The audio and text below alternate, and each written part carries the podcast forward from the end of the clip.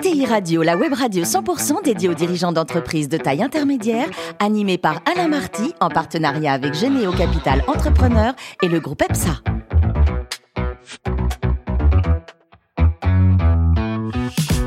Bonjour à toutes et à tous, bienvenue à bord de ETI Radio. Vous êtes plus de 43 000 dirigeants d'entreprise abonnés à nos podcasts. On vous remercie d'être toujours plus nombreux à nous écouter chaque semaine. Vous pouvez bien sûr réagir sur les réseaux sociaux. À mes côtés, pour co-animer cette émission, Fanny Letier, cofondatrice de Généo Capital Entrepreneur. Bonjour Fanny. Bonjour. Ainsi que Ludovic Beribos, associé du groupe EPSA. Bonjour Ludovic. Bonjour Alain. Aujourd'hui, on a le grand plaisir d'accueillir Luc Bonnet, qui est président et fondateur de Dream Yacht Group. Bonjour Loïc.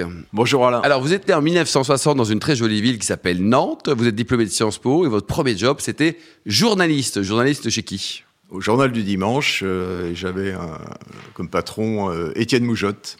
C'était en 1982. c'était- Ah oui. Et ensuite, donc, vous êtes passé de l'autre côté, hein, directeur de la communication. Puis après, vous avez, vous avez créé aussi une agence, racontez-nous.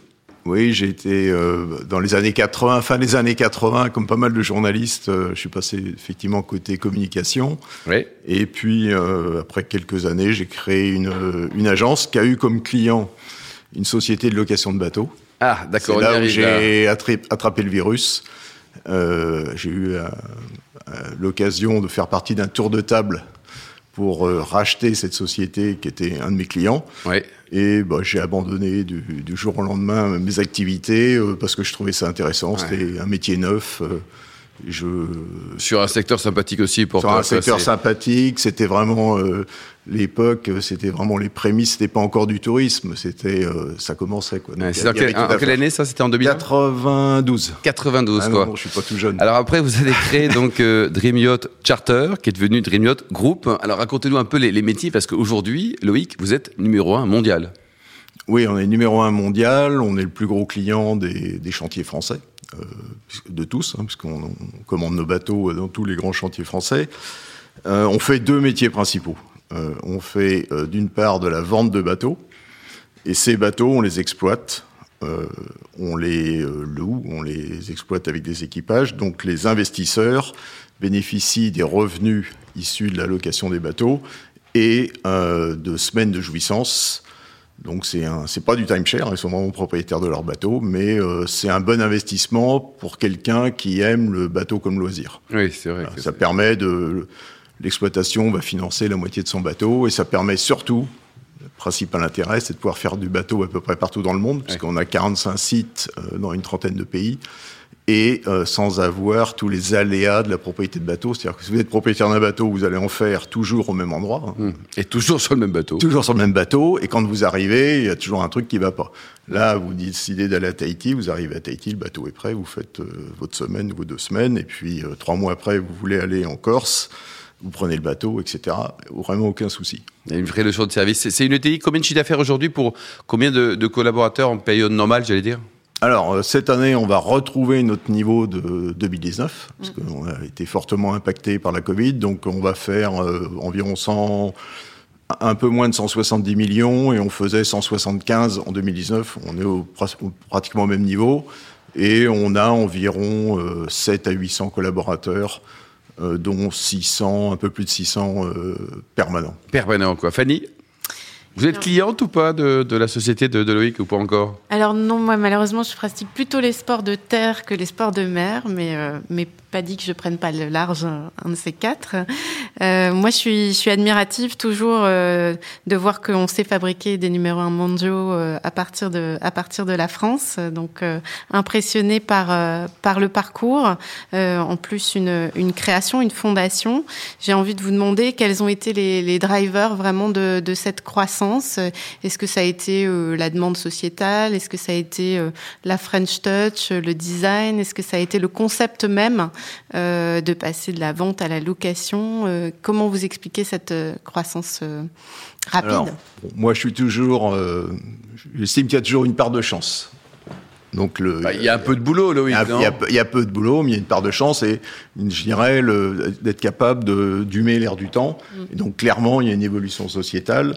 On est on est arrivé au bon moment. Le mérite que je que je reconnais à Dream Yacht et que je me reconnais finalement, euh, c'est d'avoir professionnalisé tout ça. C'est-à-dire qu'on a vraiment démocratiser l'accès à la mer, parce que la mer était un, monde, euh, les yacht clubs par exemple, c'est euh, un univers euh, où les gens sont entre soi, c'est, je crois qu'il y a... Ça a l'air très fermé, quoi. Hein. un milieu très fermé, tout le reste c'est de la rigolade à côté, et, les gens, finalement, qui sont les pratiquants de la voile, même si tous ne sont pas fortunés, ils aiment bien montrer qu'ils sont différents, etc. Et que c'est mm. pas pour tout le monde. La porte n'est pas forcément spontanément ouverte. Exactement. Donc, Rémiot s'est attaché à ouvrir tout ça, à faire exploser euh, les barrières, et en créant des produits qui aujourd'hui euh, fonctionnent très bien, qui sont les, on fait des croisières, ce qu'on appelle les croisières à la cabine. Donc, plutôt que de louer un bateau, vous réservez une cabine sur un grand catamaran mm. où il y a 6 à 8 cabines, mais euh, vous avez un équipage. Donc, en fait, c'est comme un paquebot, sauf que vous êtes sur un bateau à voile, mm.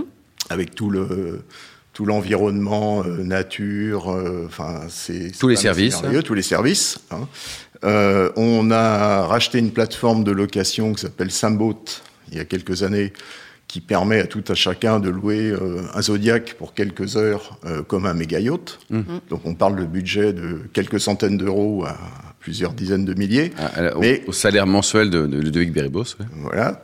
Euh, et euh, donc, euh, je crois que le, principal mérite de Dreamyacht, c'est d'avoir été capable de transformer des tendances sociétales en offres structurées et être capable de délivrer un standard de qualité partout dans le monde. Mm, mm, mm. tout, tout n'est pas parfait, mais globalement, il y avait des vrais challenges. Par exemple, être capable de le faire à Cuba, oui, qui était de service identique entre Cuba. C'est-à-dire qu'à Cuba, il faut savoir qu'on ne peut pas avoir nos salariés. On a euh, des salariés qui nous sont fournis par le gouvernement. Et vous n'avez pas le choix On n'a pas le choix. Alors le seul avantage d'un pays communiste, c'est quand un salarié est mauvais, on dit on n'en veut mm. plus, on n'a pas d'indemnité à payer, on s'en donne à l'autre. Bon. Notez, Ludovic, notez. Donc la, la, qualité de l'exécution et puis vous disiez la, la, demande sociétale. Alors évidemment, euh, je vais vous poser une question qui gratte un peu plus. Est-ce que cette demande sociétale, elle évolue pas aujourd'hui. Euh, est-ce que euh, est-ce que les enjeux en fait, notamment euh, carbone, les enjeux mm. de transition climatique, j'imagine évidemment vous les vous les anticipez. Comment vous voyez l'évolution à 10 ans? Quelles sont les, les, transformations en fait que vous êtes probablement en train de mettre en place pour vous adapter à, à bah, cette évolution de la demande? Alors, c'est vraiment la, la question euh, du moment. Mm. Euh, clairement, Dream Yacht a bénéficié, bénéficie encore d'un a mm. priori favorable, puisque nous, on fait de la voile. Oui. Donc, on a cette image euh, de loisir respectueux de l'environnement. C'est pas polluant, voilà. Pas polluant. Bon. Oui et non, quand même. Donc, Bien sûr. on est engagé effectivement dans une démarche aujourd'hui euh, de réduction de l'empreinte carbone, mm. euh, qui est à plusieurs niveaux. Un, et là, on est tributaire des constructeurs que les bateaux euh, passent en mode électrique, par exemple, mhm. euh, mais pas que. Euh, Qu'il y ait des systèmes de réservoirs d'eau potable qui évitent de devoir charger des bouteilles en plastique pour les croisières, qui ait plus du tout de rejet à la mer de ce qu'on appelle les eaux grises, eau noire, avec des systèmes de traitement sur le bateau. Donc tout ça, c'est en train de, de, se mettre en place. Hein. Oui. Euh, ça, c'est la première partie. La deuxième partie, c'est la formation de nos euh, équipes à avoir aussi des comportements plus éco-responsables. Par exemple, euh, c'est des petits détails, mais moi, je passe ma vie, elle sait, à tourner. En fait, mmh ma méthode de management. c'est là, depuis le Covid, je suis devenu raisonnable, je fais 200 jours, mais avant le Covid, pendant 10 ans, je voyageais 300 jours par an. Oui, bah oui. Donc je pouvais être parti un mois et, je tournais sans vous, arrêt. Vous êtes marié, Loïc Tout va bien euh, bah, Ça m'a coûté, euh, ça m'a coûté deux mariages. Bon, euh, mais euh, quand on tourne sur les bases, on voit, bah, par exemple, on voit que euh, on continue à dépenser des tonnes d'eau pour le, un bateau, alors qu'il y a des, vous voyez, des choses comme ça, les produits qu'on utilise pour laver. Donc, on est en train de, aujourd'hui, on est dans une démarche, on est en train de tout recenser, chaque euh, acte, euh, de façon à pouvoir comment on peut améliorer. Mais c'est des petites choses, mais l'accumulation des améliorations de petites choses fait qu'on arrive à vraiment à faire quelque chose de bien. Et puis le dernier sujet, et c'est pas le moindre. La façon de voyager, non C'est l'éducation des clients. Parce que, je vous donne un exemple. Vous avez des clients américains, c'est 40% de notre business. Mhm. Client américain, lui, ce qu'il veut, c'est la clim. Mmh. réglé à 16, 17, 18 au maximum, mmh. et des couvertures la nuit. Hein, c'est vrai qu'on est aux Antilles, il fait chaud, on met la clim, et quand même à 17, 18, on a besoin de couverture. Bon, leur expliquer que c'est peut-être plus simple une ventilation naturelle, mmh. euh, on travaille là-dessus hein, avec les constructeurs, et de pas mettre, faire, ne pas faire tourner un générateur la nuit, ben, on n'y est pas. Vous voyez? Euh, chacun est encore habitué à son petit confort. Et là, j'ai pris l'exemple des Américains parce que c'est un peu caricatural, mais euh, c'est vrai pour tout le monde. Donc, euh, c'est un gros chantier. Donc, faut éduquer le client aussi, quoi. C'est mon. maintenant, je dis que c'est mon dernier challenge. Moi, ce que je veux, c'est réussir. Je veux faire de Dreamyacht. bon, le leader mondial, c'est fait, mais je veux vraiment faire de Dreamyacht le numéro un vers cette transition écologique. Oui, donc finalement. Et puis après, je peux aussi vous parler tout simplement de la pollution que représente la présence des bateaux. Ah bah je me fais l'avocat du diable, mais il y a un mois, j'étais en Martinique avec le, maire du Marin. Pour ceux qui connaissent la Martinique, le Marin, c'est euh, une zone où il y a la marina, c'est la plus grande marina des Antilles, qui a à peu près 1000 places, et plus tous les bateaux qui euh, sont dans des mouillages à côté, qui sont là, euh, certains de façon permanente, des gens qui mm. font des tours du monde, qui restent ancrés. Bon, le maire estime que bah, la baie doit, doit, être un peu nettoyée les bateaux. Il faut que ce soit organisé, etc. Mais il a raison. Euh, donc tout ça, il faut aussi expliquer aux gens que ben, la mer telle qu'ils l'ont conçue, euh, pour eux, c'est symbole de liberté. Mais la liberté doit être organisée. Parce que sinon, c'est plus de la liberté. Et la liberté de tout le monde. De tout le monde, voilà. Fanny? Non, mais donc euh, ça veut dire transformer les bateaux, la façon dont on les utilise, mais aussi finalement la façon de voyager. Euh, et ça, euh, on sait que ça, ça prend du temps. Vous avez eu un autre challenge, c'est le Covid, des années de croissance et puis tout d'un coup l'arrêt.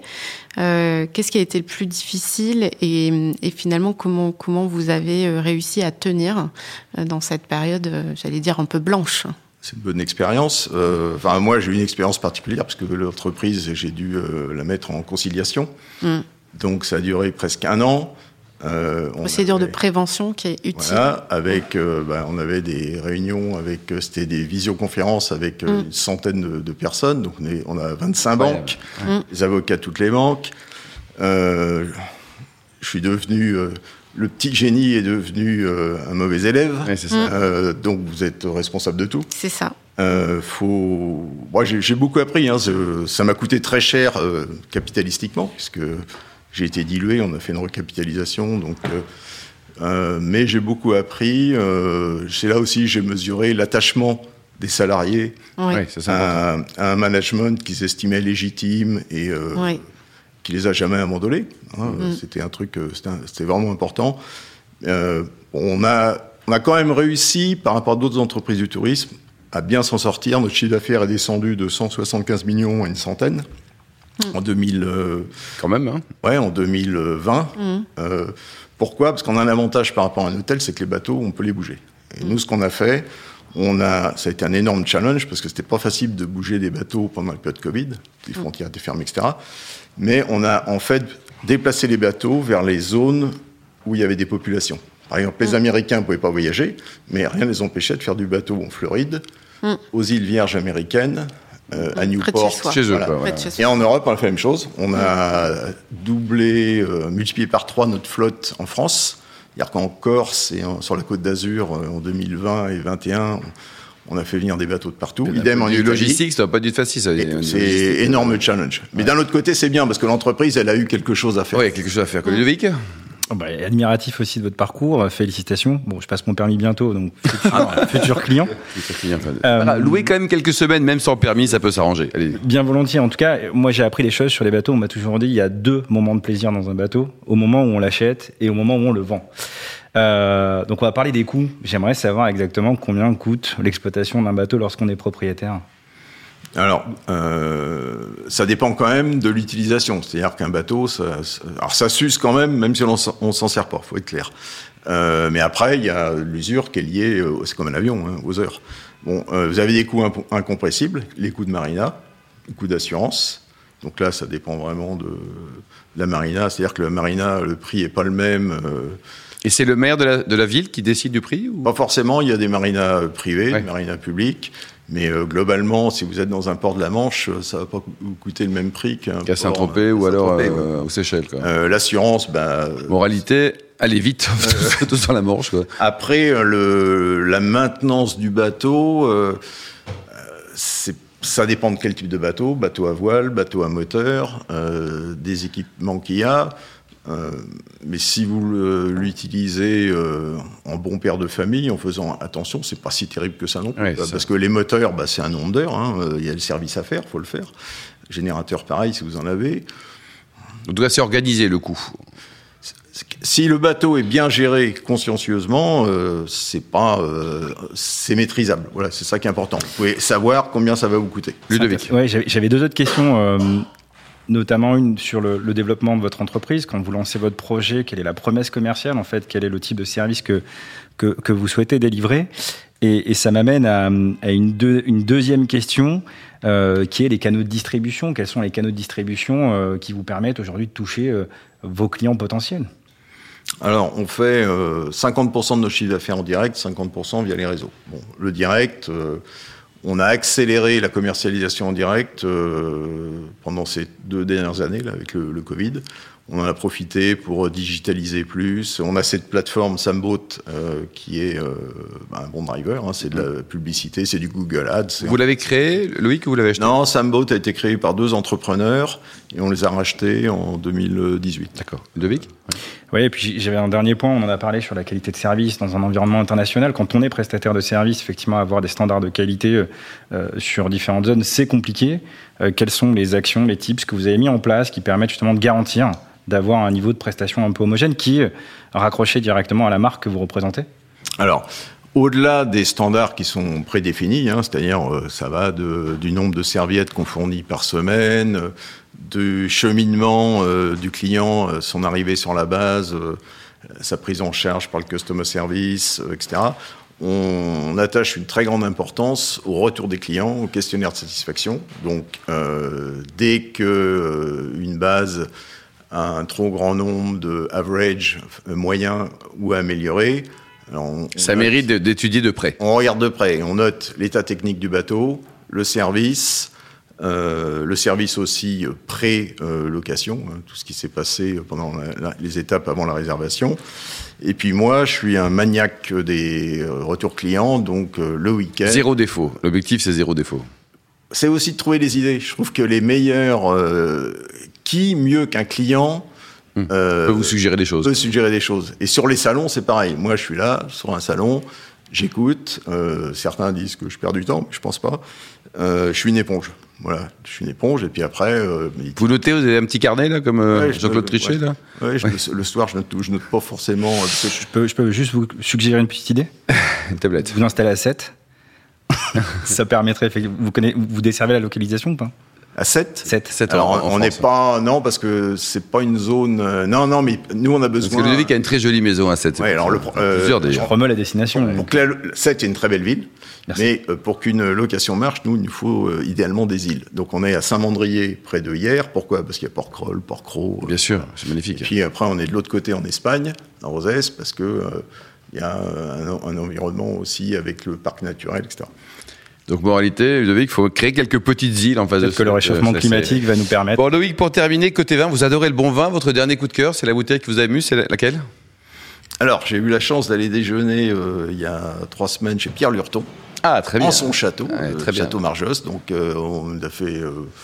C'était une journée euh, qui s'est terminée euh, Tard. tard. Hein, Et, avec euh, modération, mais tard, quoi. Ouais, ouais, et j'ai vu que bah, dans un, c'est de l'entre-deux-mer, il arrive à faire des trucs. euh, Très bon, quoi. Et avec bon. un bon rapport qualité-prix. Pour terminer, vous adorez aussi le, le rugby. Est-ce qu'on va la gagner, cette Coupe du Monde, en 2023, selon vous? Ah, ah, je, je pense que cette fois, ça va être la bonne. Ouais. ouais. J'en En tout suis cas, intimement persuadé. Merci beaucoup en tout cas Loïc, merci également à vous Fanny et Ludovic. Fin de ce numéro de ETI Radio.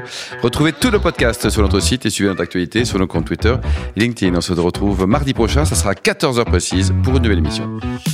L'invité de la semaine de ETI Radio, une production B2B Radio.tv en partenariat avec Généo Capital Entrepreneur et le groupe EPSA.